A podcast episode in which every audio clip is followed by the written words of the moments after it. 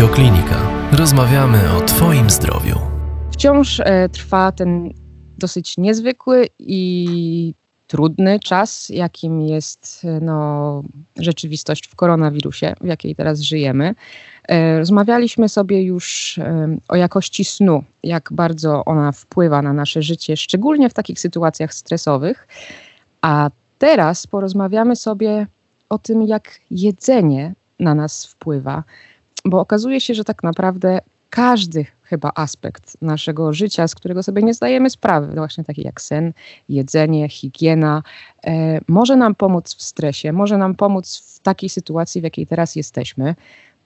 Czy może nam pomóc i ewentualnie jak może nam pomóc? O tym opowie nam dzisiaj między innymi mój gość, który jest dietetykiem, psychodietetykiem, badaczem, a także wykładowcą akademickim i autorem mnóstwa publikacji poświęconych odżywianiu właśnie, Mikołaj Choroszyński. Dzień dobry. Dzień dobry, witam wszystkich. Może rozwińmy na sam początek, no bo myślę, że tak, dietetyk to wszyscy kojarzą, a psychodietetyk? To bardzo ciekawe pytanie. Dietetyka gdzieś towarzyszyła mi od wczesnych lat młodości, kiedy zmagałem się z nadprogramowymi kilogramami. Stąd też kierunek studiów z zakresu dietetyki, ale w trakcie studiów, już pod koniec, zauważyłem, że samą dietetyką i rozpiską dietetyczną nie rozwiążemy większości problemów, szczególnie tych związanych z otyłością. Zaczynając pracę w mojej poradni dietetycznej, zauważyłem właśnie taki problem w kontakcie z pacjentami. Brak takiego zaplecza psychologicznego, aby dobrze dotrzeć do pacjenta, poznać jego potrzeby i pomóc mu je rozwiązać, bo otyłość czy zaburzenia odżywiania nie polegają na tym, żeby ustawić komuś dietę. Tutaj trzeba wejść troszeczkę głębiej. Stąd też ucieszyłem się, mogąc skończyć kierunek z psychodietetyki na Uniwersytecie SWPS, co naprawdę dało mi dużo więcej do narzędzi i wiedzy do mojej praktyki jako specjalisty z zakresu dietetyki. Czyli co, ta psychodietetyka to jest takie uzupełnienie co do świadomości jedzenia? Czy jeszcze coś więcej? Psychodietetyka jest połączeniem psychologii i dietetyki, więc obydwa te obszary są ze sobą ściśle powiązane i się uzupełniają, więc w zależności jak wykorzystamy narzędzia psychodietetyczne, ponieważ i dietetyk może się rozwinąć w obszarze psychodietetyki, jak i psycholog w obszarze właśnie psychodietetyki. Więc każda z tych dwóch specjalizacji wyciągnie dla siebie odpowiednie narzędzia. Więc z pewnością daje nam to przede wszystkim, co mogę powiedzieć, co mi to dało. Lepsze poznanie pacjenta, lepsze poznanie jego potrzeb i podłoża psychologicznego, różnego uwarunkowania nawykowego. Większość czynności, ponad 95%, powtarzamy automatycznie, bezwarunkowo. Więc obserwacja tego, to jest już zakres psychodietetyki. Praca nad zmianą zachowań, to też jest obszar psychodietetyki, a dajmy za przykład przyzwyczajenie się lub nawet uzależnienie od takiej żywności smacznej, comfort foods, jest często już obszarem właśnie psychodietetyki i zmianą nawyków. To w takim razie może takie pierwsze pytanie, jak ta kondycja jedzeniowa Polaków wyglądała jeszcze przed tą sytuacją z koronawirusem? W sensie, czy dobrze się odżywialiśmy, czy mieliśmy świadomość tego, że jest ta piramida żywieniowa i że to warto mimo wszystko na przykład ugotować samemu, a nie zjeść na mieście, a już, broń Boże, jakiś fast food. Jak to wyglądało wcześniej? Dane nie są zbyt obiecujące. Ponad połowa Polaków cierpi na nadwagę, natomiast około 1/4 na otyłość. Główne choroby, na jakie nasze społeczeństwo cierpi, to choroby serca, układu krwionośnego, zespół metaboliczny, czyli nadciśnienie, dyslipidemia, problemy z cukrem, cukrzyca drugiego typu. To są choroby, które toczą nasze społeczeństwo i to są choroby dietozależne. Dieta jest tutaj dużo skuteczniejsza niż nawet najdroższe lekarstwa. Więc nasze społeczeństwo niestety jeszcze nie jest w tym momencie świadomości, które pozwoliłoby ograniczyć rozwój tych chorób. Na razie jeszcze się rozwijają. Podejmujemy wszelkie działania. Jest taki trend zauważalny osób dbających o prawidłową dietę i aktywność fizyczną i tym samym ograniczają ilość chorób i poprawiają jakość życia. To jest bardzo ciekawe badanie, zostało przeprowadzone w Finlandii. Wprowadzając po wojnie, w latach 60., 50., 60. w Finlandii panowała najwyższa śmiertelność z powodu chorób serca. Przeprowadzono tam badanie na początku w niewielkim obszarze, Kruppio, bodajże się tak nazywa. Następnie efekty były tak obiecujące, że objęły programem, objęto cały kraj. I co się wydarzyło? Przede wszystkim zalecenia bazowały na tym, aby ograniczyć ilość produktów z zawartością cholesterolu, czyli wszelkich produktów zwierzęcych, masła, tłustych nabiałów, tłustego mięsa, jaj, zwiększyć ilość ryb, zwiększyć ilość warzyw, zaprzestanie palenia papierosów i stosowania używek alkoholu. I jakie efekty mamy dzisiaj w związku z tą interwencją, która została podjęta kilka dekad temu? Otóż śmiertelność z powodu chorób serca spadła o 82%. Jest to niewyobrażalna, niewyobrażalny wskaźnik. Tak. A średnia długość życia wzrosła o 10 lat. Każdy dostał średnio dodatkowe 10 lat życia. No i teraz możemy sobie wyobrazić, co jesteśmy w stanie zrobić, będąc zdrowymi w 10 lat życia. Można zwiedzić świat chociażby, tak? U nas brakuje jeszcze takiej narodowej, można powiedzieć, inicjatywy, aby ograniczyć te choroby serca, aby ograniczyć wszystkie choroby dietozależne. Ale idzie to w dobrym kierunku, są różne inicjatywy. Też staram się propagować gdzieś te informacje różnymi kanałami. Okej, to wytłumaczył nam pan już po części też ten cholesterol, który jak wyeliminujemy, zmienimy tę dietę, to nam pomaga. A co z tym drugim problemem, jakim jest cukier? No bo on chyba nie tylko kryje się w słodyczach i w samym białym cukrze. Czy mamy świadomość tego, ile tego cukru tak naprawdę spożywamy każdego dnia? Nie do końca. Z jednej strony cukier jest niezbędny dla naszego organizmu. To też warto podkreślić. Nasz organizm bez cukru nie byłby w stanie żyć. Jest tak niezbędny, że w przypadku niedostatecznej podaży jesteśmy w stanie rozłożyć własne białka narządów czy białka mięśni, żeby pozyskać z nich glukozę niezbędną do funkcjonowania m.in. mózgu, który potrzebuje cukru w każdej minucie, erytrocytów, czerwonych ciałek krwi, ale ten cukier pozyskujemy z węglowodanów złożonych. Natomiast jeżeli wyjmiemy cukier z roślinności, która jest w niego bogata i podamy go w takiej formie przetworzonej białego proszku, który dosypujemy do potraw, dosypujemy do napojów, ale również dosypujemy do sosów, takich jak ketchup, musztarda, nawet dodawany jest do mięs, żeby podbić smak. Mamy bardzo czułe receptory związane ze smakiem słodkim, czy nawet do pieczywa jest dosypywane. Takie bułki do burgerów nie tylko, że nie zawierają błonnika z powodu oczyszczonej mąki, to jeszcze do tej białej mąki podczas wypieku dosypuje się cukier, żeby jeszcze bardziej, żeby lepiej smakowały. Więc dostarczamy tego cukru za dużo. W diecie jest według Instytutu Żywności i Żywienia górny limit takiego cukru dodanego to 10% kaloryczności, czyli przy około 2000 kalorii będzie to 5 łyżeczek cukru. Na dzień?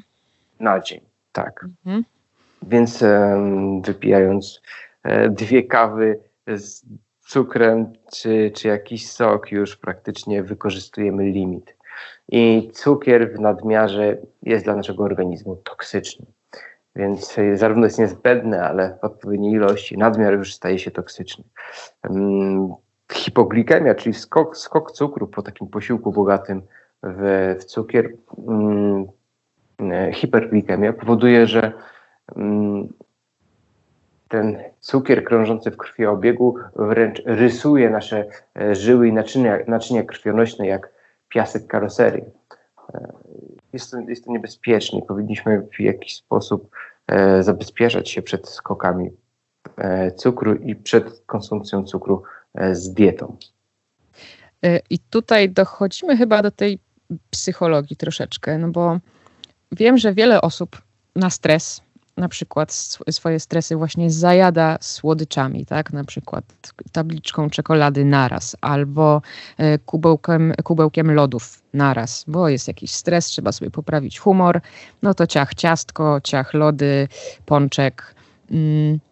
Teraz żyjemy w takiej rzeczywistości, że tych stresów nam się trochę gromadzi i też nie mamy ich za bardzo jak rozłożyć czy zagłuszyć, bo siedzimy w domach cały czas ze sobą, więc tego stresu może być troszeczkę więcej.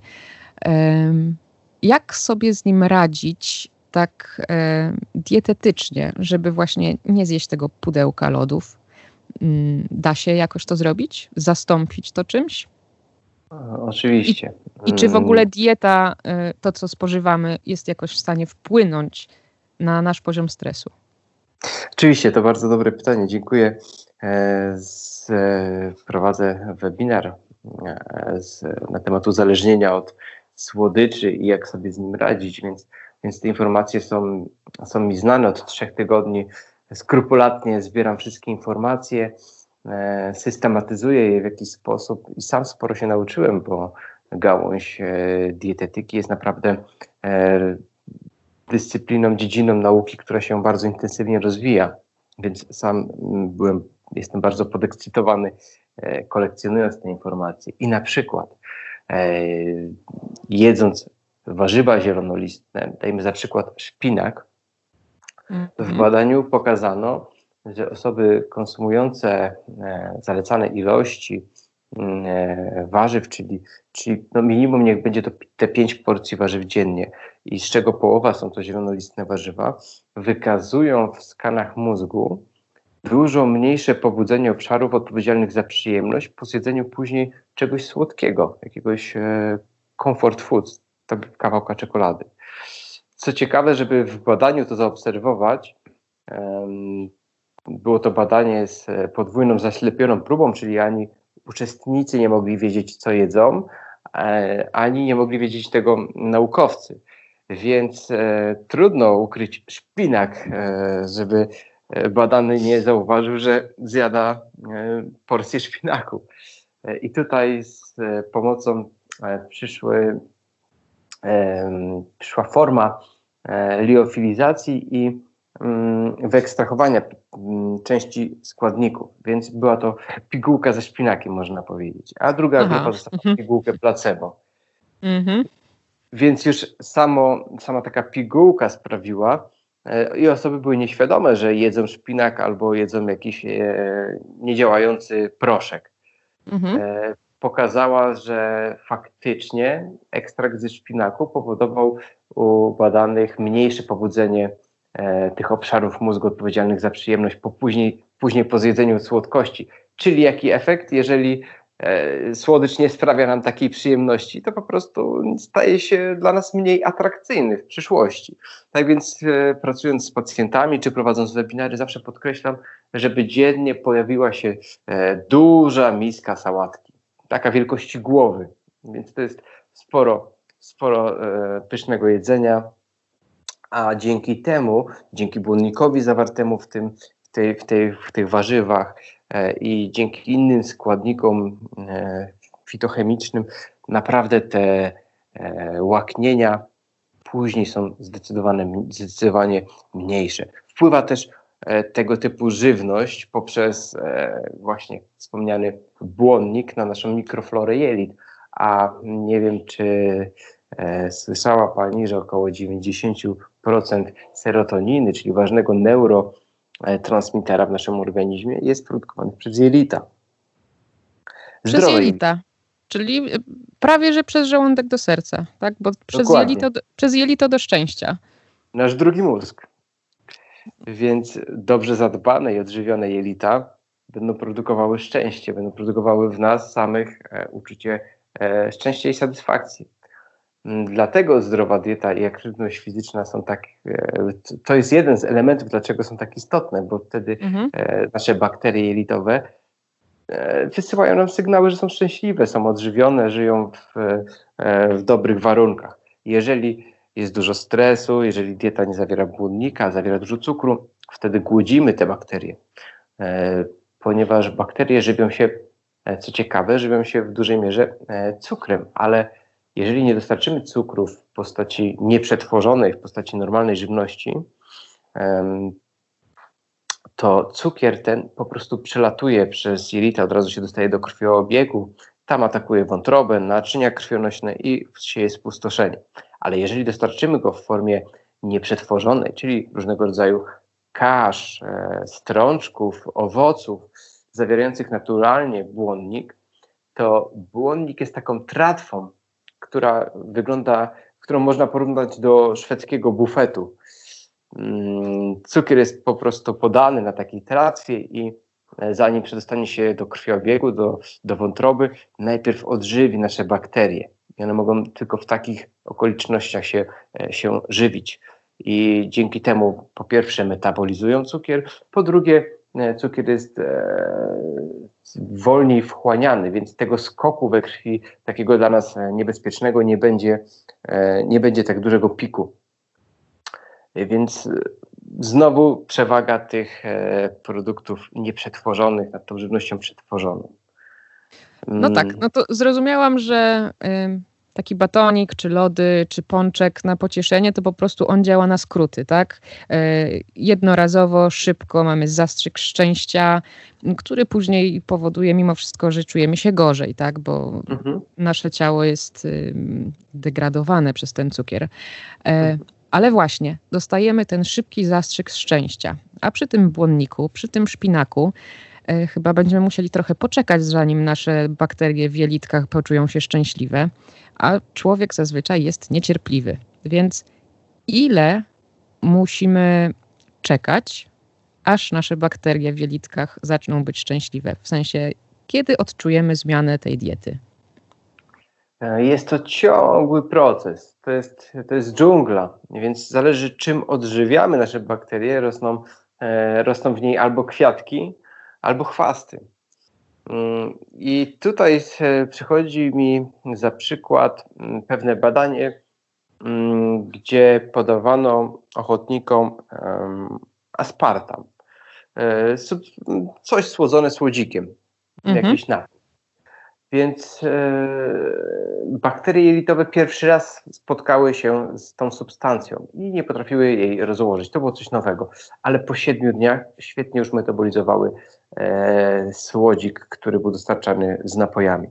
Więc za przykład właśnie może posłużyć tego typu badanie, że wystarczy kilka dni, aby te zdrowe bakterie odżyły, dobrze odżywione. Natomiast wiemy też dobrze, że jeden dzień takiego niezdrowego żywienia opartego właśnie na przetworzone produkty, batony, fast foody i tym podobne działa w drugą stronę, czyli zabija nasze dobre bakterie, a żywi te patogenne, których byśmy nie chcieli. To teraz wróćmy jeszcze do tej sytuacji, w której żyjemy, zamknięci z deka. Był taki czas, że ze sklepów poznikała mąka, makarony, ryże, sosy w słoikach, puszki z konserwami. Czy taka dieta jest dobra? Pracując z pacjentami, często podkreślam, że tego typu żywność jest właśnie dobra w momencie wojny, czy tak jak teraz zarazy, kiedy fizycznie nie można wyjść do sklepu. Ta żywność jest tak oczyszczona, że i zabezpieczona, że nie chcą jej nawet jeść bakterie. Może leżeć i się nie zepsuje. Więc jeżeli to jest rozwiązanie okresowe i wiemy, stosujemy to świadomie tylko w jakimś danym okresie, to można zminimalizować ten efekt negatywny i później wrócimy świadomie do prawidłowych nawyków. Natomiast problemem jest, że te produkty się pojawiają w diecie codziennie. W Polsce niestety nie spożywamy zalecanych ilości błonnika. Ciągle jesteśmy poniżej tych norm. Więc jeżeli kupujemy mąkę białą, makaron biały, ryż biały, oczyszczone pieczywo, to nie dostarczymy za dużo tych wartościowych składników. Zamieniłbym to na kaszę gryczaną, kaszę jaglaną, komosę ryżową, czy nawet kaszę pęczak, pełnoziarniste produkty. Dodatkowo zamiast mięs i konserw, które mogą leżeć, znów tego typu produkty, czy nawet tuńczyk uważany za rybę, czyli niektórzy dopatrują się w tuńczyku z puszki prozdrowotnych właściwości, no niestety nie wpływają korzystnie na nasze zdrowie. Dużo lepszym wyjściem będzie korzystanie ze strączków, fasola, groch, cieciorka, soja, soczewica. Są po pierwsze śmiesznie tanie, a po drugie mogą leżeć miesiącami i nic im się nie dzieje. A my potem bez problemu po nie sięgamy. Część z nich możemy ugotować od ręki, część z nich możemy sobie wieczorem namoczyć i naprawdę czarować świetne dania. Ze strączków strączki pojawiają się w każdej kulturze i w każdej kuchni w całym świecie, więc naprawdę można z nich czarować niesamowite, smaczne potrawy. No teraz już troszeczkę nam się sytuacja rozluźniła, bo i sklepy się dostosowują, prawda, do dostarczania nam produktów online i możemy mimo wszystko do tego sklepu wyjść, kupić. Produkty się znowu zaczęły pojawiać na półkach, więc jest trochę łatwiej, ale jakby mógł Pan powtórzyć te produkty, które by Pan zamienił, tak? Takie, które mogą jeszcze sobie poleżeć, w razie gdyby sytuacja się znowu zaogniła, na przykład na jesieni, bo może tak się wydarzyć. To co lepiej kupić zamiast tej białej mąki, zamiast tego białego ryżu i zamiast tego białego makaronu? Czyli przede wszystkim pełnoziarniste produkty zbożowe. Czyli jeżeli mamy ziarno, bogate ziarno pszenicy, to w takiej formie kaszy z pszenicy czy kaszy orkiszowej jest dużo lepsze niż oczyszczone do postaci białej mąki, bo usuwamy błonnik, 70-90% witamin i minerałów. Tak więc wszelkiego rodzaju... może leżeć. I też może leżeć, tak. Dokładnie. Wszelkiego rodzaju kasze są najlepszym rozwiązaniem. Z nasiona roślin strączkowych dostarczą zarówno białka, jak i węglowodanów dla nas niezbędnych. Czyli tutaj nie ma potrzeby dostarczania białka w takim wypadku z mięs czy jakichś produktów przetworzonych od zwierzęcych. Co jeszcze? Orzechy, pestki. Tutaj różne są terminy przydatności. Szczególnie zalecam siemię lniane. Wpływa bardzo pozytywnie na nasze bakterie jelitowe, dostarcza kwasów tłuszczowych z rodziny omega-3, czyli wpływa na odporność. A takie gotowane, czy takie po prostu dosypane na przykład do, nie wiem, do deseru czy do płatków? To jest dobre pytanie, bo forma jest niezwykle istotna, bo jeżeli dodamy takie ziarenka w całości do owsianki czy do sałatki, to później możemy zobaczyć, że w niezmienionej formie przechodzą przez cały nasz układ pokarmowy. Dlatego warto jest mielić sobie na bieżąco siemię lniane lub mielić na kilka dni do przodu.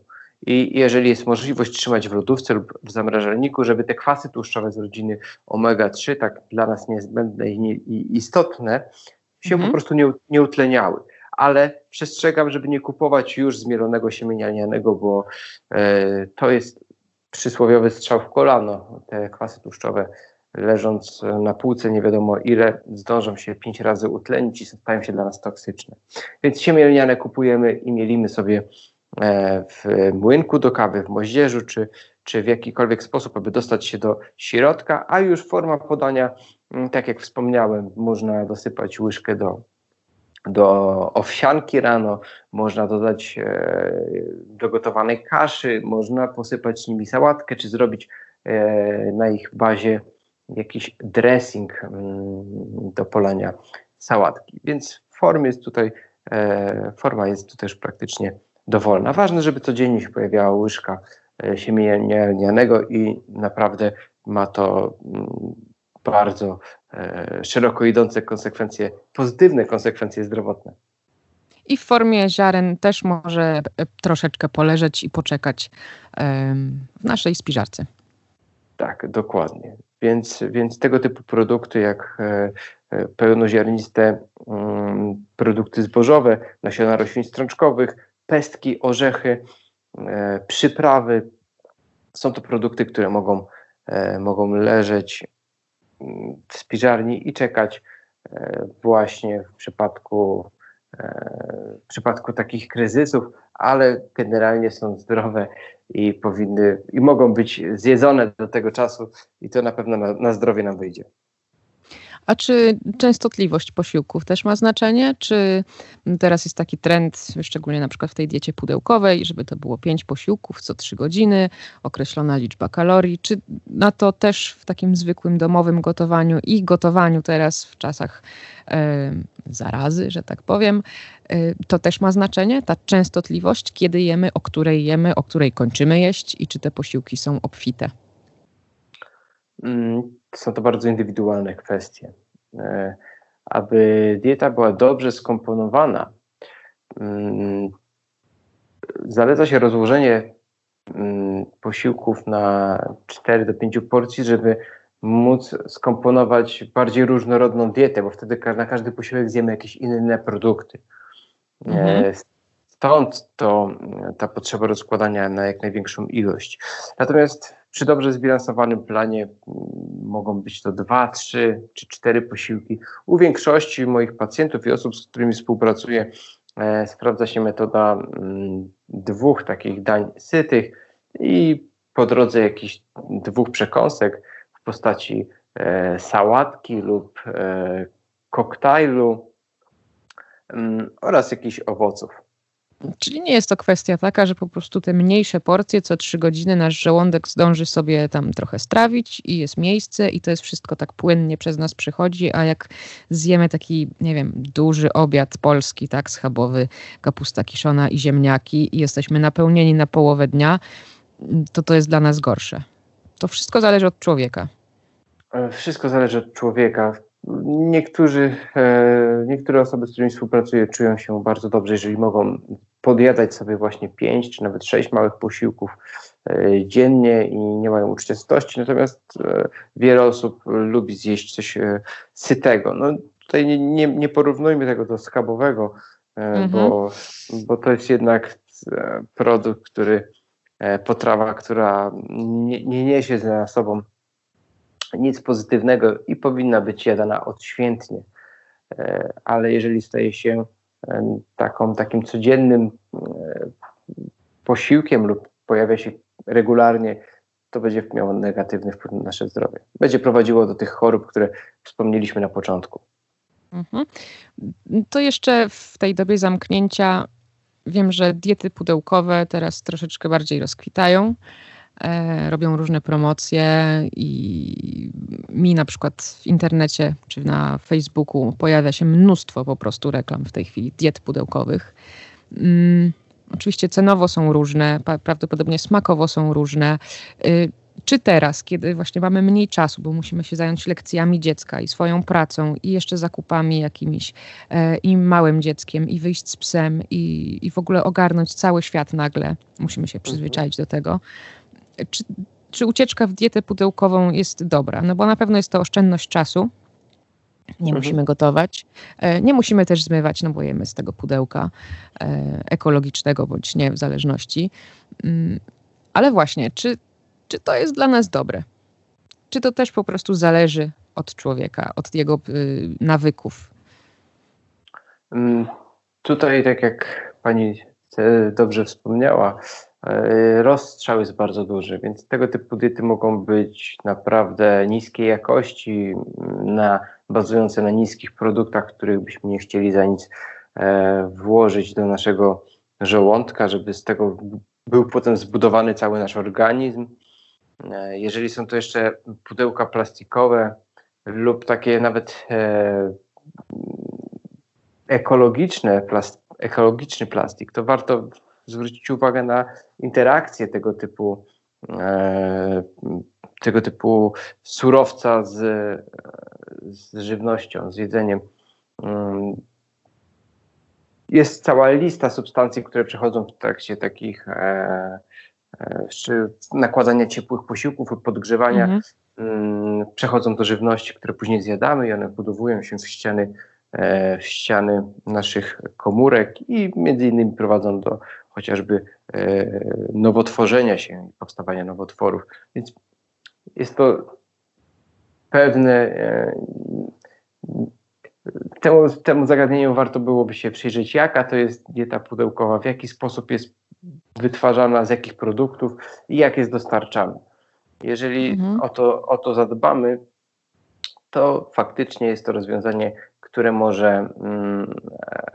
może zaoszczędzić sporo czasu. Warto zwrócić po prostu uwagę na jakość. Okej.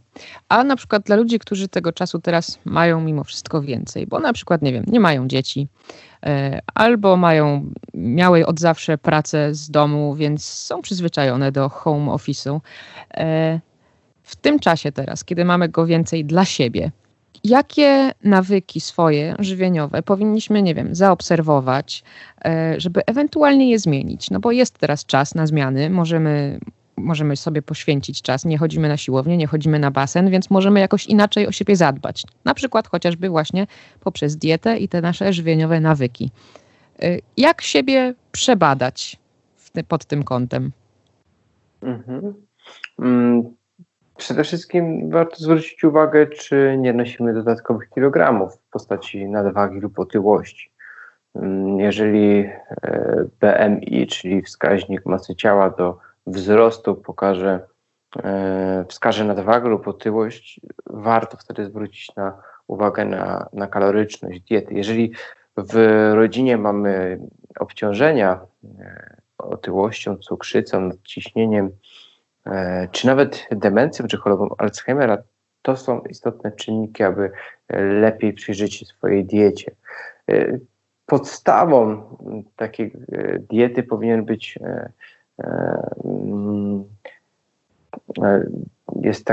przez Uniwersytet Harvarda został opracowany zdrowy talerz.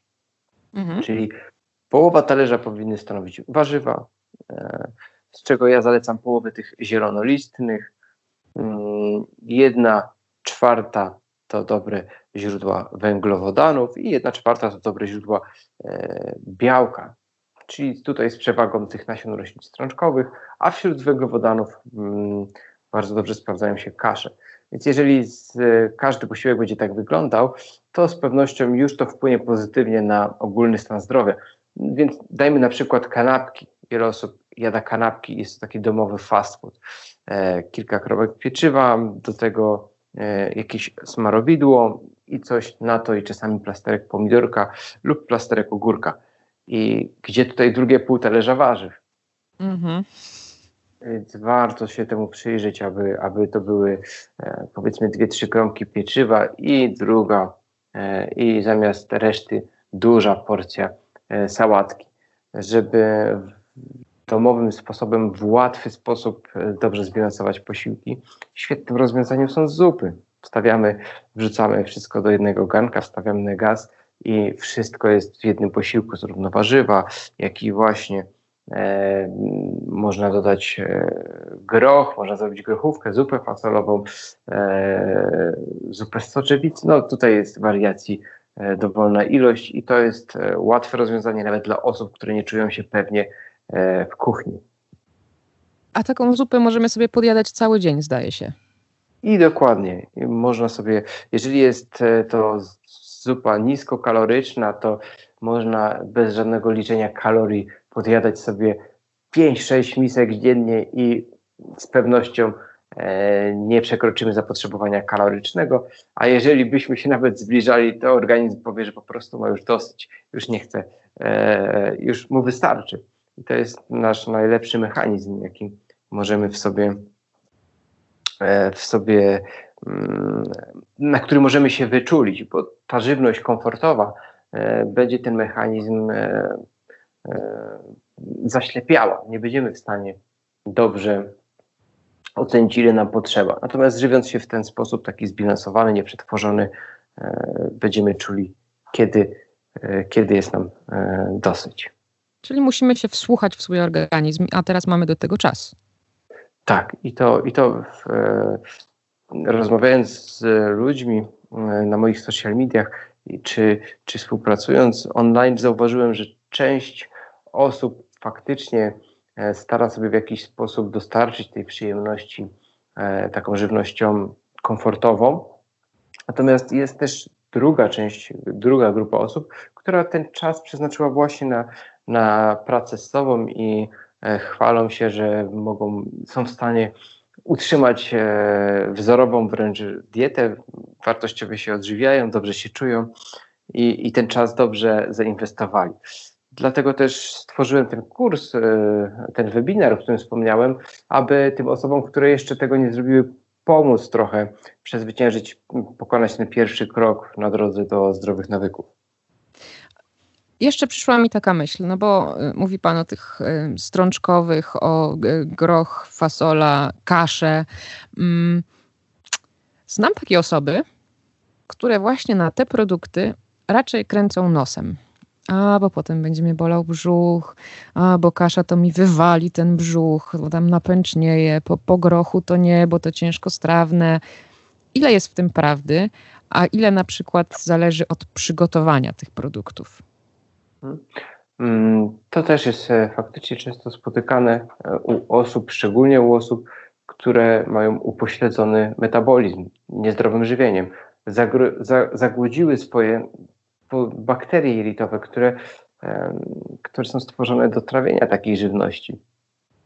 Bo jemy ją na naszych ziemiach od pokoleń, od setek lat, więc jest to dla nas naturalna żywność, ale jeżeli zagłodzimy tą mikroflorę jelit, to nie będzie mikroorganizmów, które są w stanie to sprawnie rozłożyć i zmetabolizować.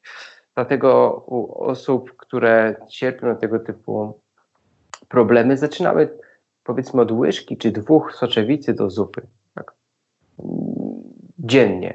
Po tygodniu niech będą to 4 łyżki, a po miesiącu okaże się, że wszystko już działa i funkcjonuje prawidłowo. Oczywiście niektóre osoby nie tolerują powiedzmy surowych warzyw krzyżowych, czy takich jak surowa kapusta, ale nie ma problemu, żeby tą kapustę zrobić w postaci na przykład modrej kapusty z rodzynkami i jabłkiem. Rewelacyjna, słodka potrawa. Jeżeli ktoś ma problemy ze strączkami, to tym bardziej powinien je moczyć przynajmniej 12 godzin wcześniej, wymieniając wodę i później je gotować na przykład z odrobiną soli. Lub jeżeli w początkowej fazie ma tego typu problemy, może korzystać z żywności lepiej nie puszkowej, tylko takiej w słoikach dostępnej w sklepach, bo o dziwo ta żywność jest tak dobrze już namoczona i przetworzona, że jest łatwiej strawna. Więc jeżeli dodajemy cieciorkę czy fasolę, to wtedy w pierwszym okresie można stosować taką w słoiku kupną. Ale taką zwykłą po prostu w zalewie, w sosie własnym tak zwanym, tak? Dokładnie, dokładnie. Czy z jakimiś smakami dodanymi? Te dodane smaki znowu mogą kryć się w nich dodatki soli, dodatki cukru i jakichś utrwalaczy, więc taka zwykłe nasiona, jak właśnie cieciorka, fasola czy soczewica w zalewie, w pierwszym okresie będą dużo lepsze dla osób, które cierpią gdzieś na problemy z trawieniem. A z czasem stopniowo można już dodawać takie moczone i ugotowane domowym sposobem i dojść docelowo do takiej zbilansowanej diety, która będzie i dobra dla nas, i dobra dla planety, bo warto zwrócić też uwagę, ile śmieci produkujemy. No tak, bardzo dużo, to prawda.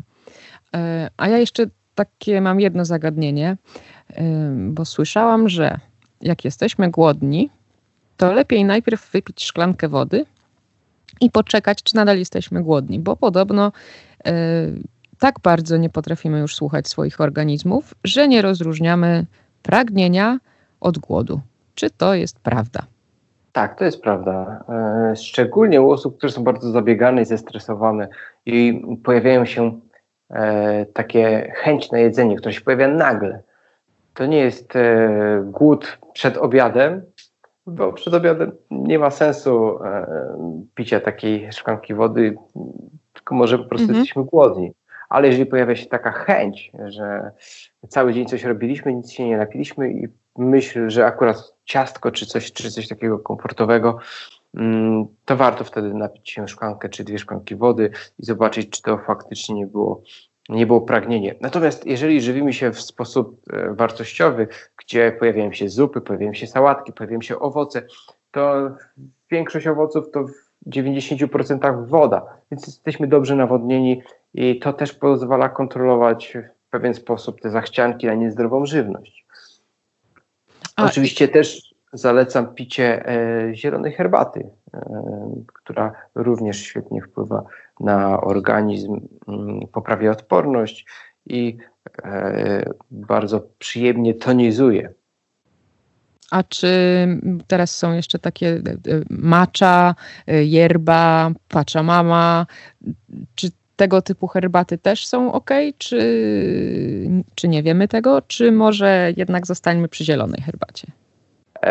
Przede wszystkim polecam próbować. Niech to będzie taka podróż w nowe smaki. U wielu osób naprawdę się to dobrze sprawdza. Sam jestem smakoszem różnego rodzaju herbat. Przywożę je z podróży, które jeszcze przed czasem epidemii odbywałem, czy wyszukuję w różnego rodzaju sklepach i naprawdę mogąc napić się takich fajnych odmian, to jest taka chwila celebracji w ciągu dnia, która dostarcza mi naprawdę dużo endorfin. Czuję się wtedy naprawdę przyjemnie. Niektórzy celebrują z kawą. Jak to jest z kawą? Czy ograniczyć ją? Kawa jest raczej prozdrowotna i picie kawy ogranicza ryzyko rozwoju niektórych chorób, między innymi cukrzycy, więc jak najbardziej kawa do 3, nawet w niektórych zaleceniach do 5 takich małych espresso dziennie może się pojawiać i ma bardziej pozytywne korzyści, tylko zwróćmy uwagę na dodatki, jakie tam wlatują, bo czyli jaka to jest kawa, tak? Tak, jaka to jest kawa i z czym ją pijemy, czy nie wlewamy do niej pół na pół mleka, czy nie dodajemy cukru. Bo znowu, jeżeli tu będzie taka słodka kawa, to dostarczamy sobie dużej ilości energii i tak naprawdę, jeżeli to jest kawa z mlekiem i z cukrem, to nasz organizm nie rozróżnia, czy to jest płyn, tylko traktuje to wtedy jako pełny posiłek. Są tam białka, tłuszcze, węglowodany, uruchamia cały proces trawienny. Więc jeżeli ktoś zjada 5 posiłków, jeszcze do tego w międzyczasie wypije 2 takie kawy, to ma razem 7 posiłków dziennie. To też warto wziąć pod uwagę. No tak, to jeszcze tak na koniec bym zapytała, ile trwa wyrobienie w sobie nawyku? Bo słyszałam na przykład, że nasz mózg uczy się 21 dni, żeby coś nam znowu weszło w nawyk. Na przykład, nie wiem, wstawanie od prawej strony łóżka, a nie od lewej, czy tam pisanie albo mycie szczoteczką do zębów lewą ręką, a nie prawą, tak? Że to trwa 21 dni, żeby nasz mózg sobie wytworzył jakieś tam nowe połączenie neuronowe, żeby to zaczęło działać. Czy w przypadku takich nawyków żywieniowych też to tyle trwa? To są teorie, które cały czas naukowcy próbują gdzieś potwierdzić. Z pewnością nowe połączenia neuronowe tworzą się już od pierwszego razu, kiedy coś próbujemy. A ja to porównuję do drogi. Jeżeli mamy ścieżkę w trawie, no to te pierwsze połączenia będą jak taka ścieżka, gdzie dopiero przyczesujemy ścieżkę przez trawę czy przez pole. Natomiast jeżeli będziemy to powtarzać, ta ścieżka będzie z każdym razem coraz lepiej wychodzona, w końcu to będzie droga, a po latach to będzie autostrada. Ale to też działa w drugą stronę. Jeżeli mamy niechciany nawyk, który był kultywowany przez lata, to zmiana tego nawyku na inny, to wymaga czasu, żeby ta trawa zarosła z powrotem drogę, nieużywana droga zarosła trawą, ale pamiętajmy, że te kolejne pozostają już do końca życia. Więc to trzeba mieć na uwadze, że przy chwili nieuwagi, kiedy odsłonimy gardę, można wrócić na stary szlak. Dlatego trzeba mieć to w świadomości. Czy coś jeszcze mamy do dodania? Coś jeszcze ominęliśmy? Coś jest ważne? No, przede wszystkim dosyć wyczerpaliśmy temat, ale przede wszystkim zwróciłbym uwagę, żeby mimo wszystko myśleć pozytywnie i cieszyć się każdą chwilą, bo każda nasza chwila powinna być tą najlepszą i warto o tym pamiętać.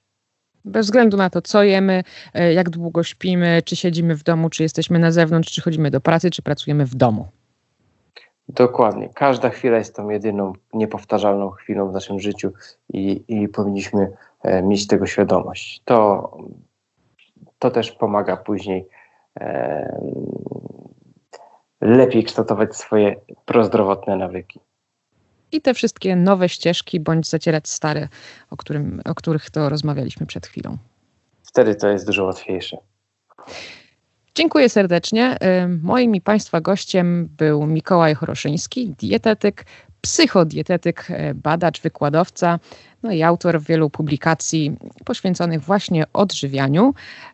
Myślę, że w naszym artykule, który też będzie na stronie, bo oprócz wersji audio, czyli podcastu, który Państwo słuchają, jak zwykle na radioklinika.pl jest też artykuł pisany. Myślę, że możemy wrzucić może link do Pana webinaru, żeby ludzie sobie mogli ewentualnie się przyłączyć do tych nauk. Zapraszam, albo do grupy Serce na talerzu, Mózg w lodówce, gdzie można ze mną porozmawiać i również jest to grupa, gdzie kultywujemy psychodietetykę, pomagamy innym, miejsce, gdzie można doznać empatii i pomocy. Super. To jakby Pan powtórzył jeszcze tę grupę, a my ją i tak dodamy w artykule w linku, a ta grupa to? Serce na talerzu, mózg w lodówce. Bardzo ciekawy tytuł, muszę wejść, zobaczyć. Zapraszam. Bardzo obrazowy. To jeszcze raz przypomnę, moim gościem i Państwa również był Mikołaj Choroszyński, dietetyk, psychodietetyk i badacz odżywiania. Dziękuję bardzo serdecznie. Dziękuję bardzo. Do usłyszenia. Pozdrawiam wszystkich. Więcej audycji na stronie Radioklinika.